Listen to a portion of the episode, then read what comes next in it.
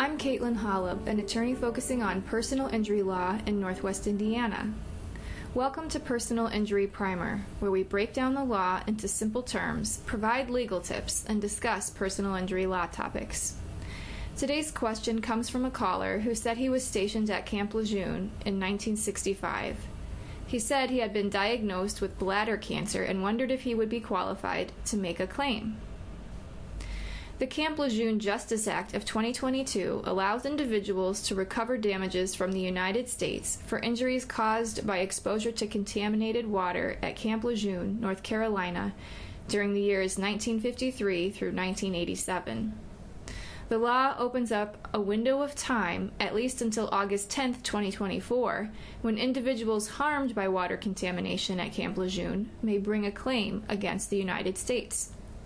A personal injury or wrongful death claim can be brought by or on behalf of any individual, veteran, or civilian. Before a claim can be brought in court, it must be submitted for review by the appropriate federal agency. The agency may in turn accept or deny a claim.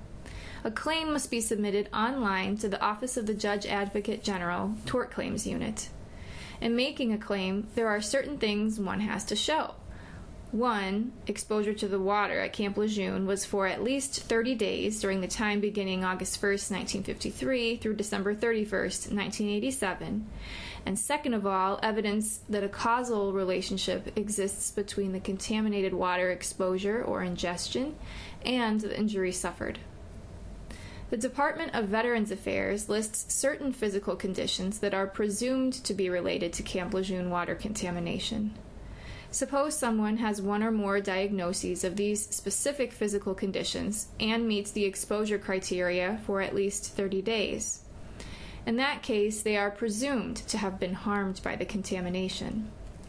Those eight presumptive conditions are adult leukemia, aplastic anemia and other myelodysplastic syndromes, bladder cancer, kidney cancer, liver cancer, multiple myeloma, non Hodgkin's lymphoma, and Parkinson's disease.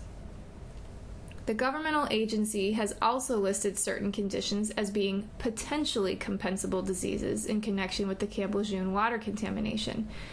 Those include breast cancer, esophageal cancer, female infertility, hepatic steatosis, leukemia, lung cancer, miscarriage, myelodysplastic syndromes, neurobehavioral effects, renal toxicity, and scleroderma. Additionally, veterans making a claim for injuries caused by the Camp Lejeune water contamination can file not only for an award of damages through the tort claims unit mentioned above, but also for VA healthcare and disability benefits with the U.S. Department of Veterans Affairs. If you or your loved one has been harmed by the water contamination at Camp Lejeune, contact an attorney today to discuss making a claim for damages. I hope you found this information helpful. If you are a victim of someone's carelessness, substandard medical care, a product defect, work injury, or another personal injury, please call 219 736 9700 with your questions. You can also learn more about us by visiting our website at davidholublaw.com.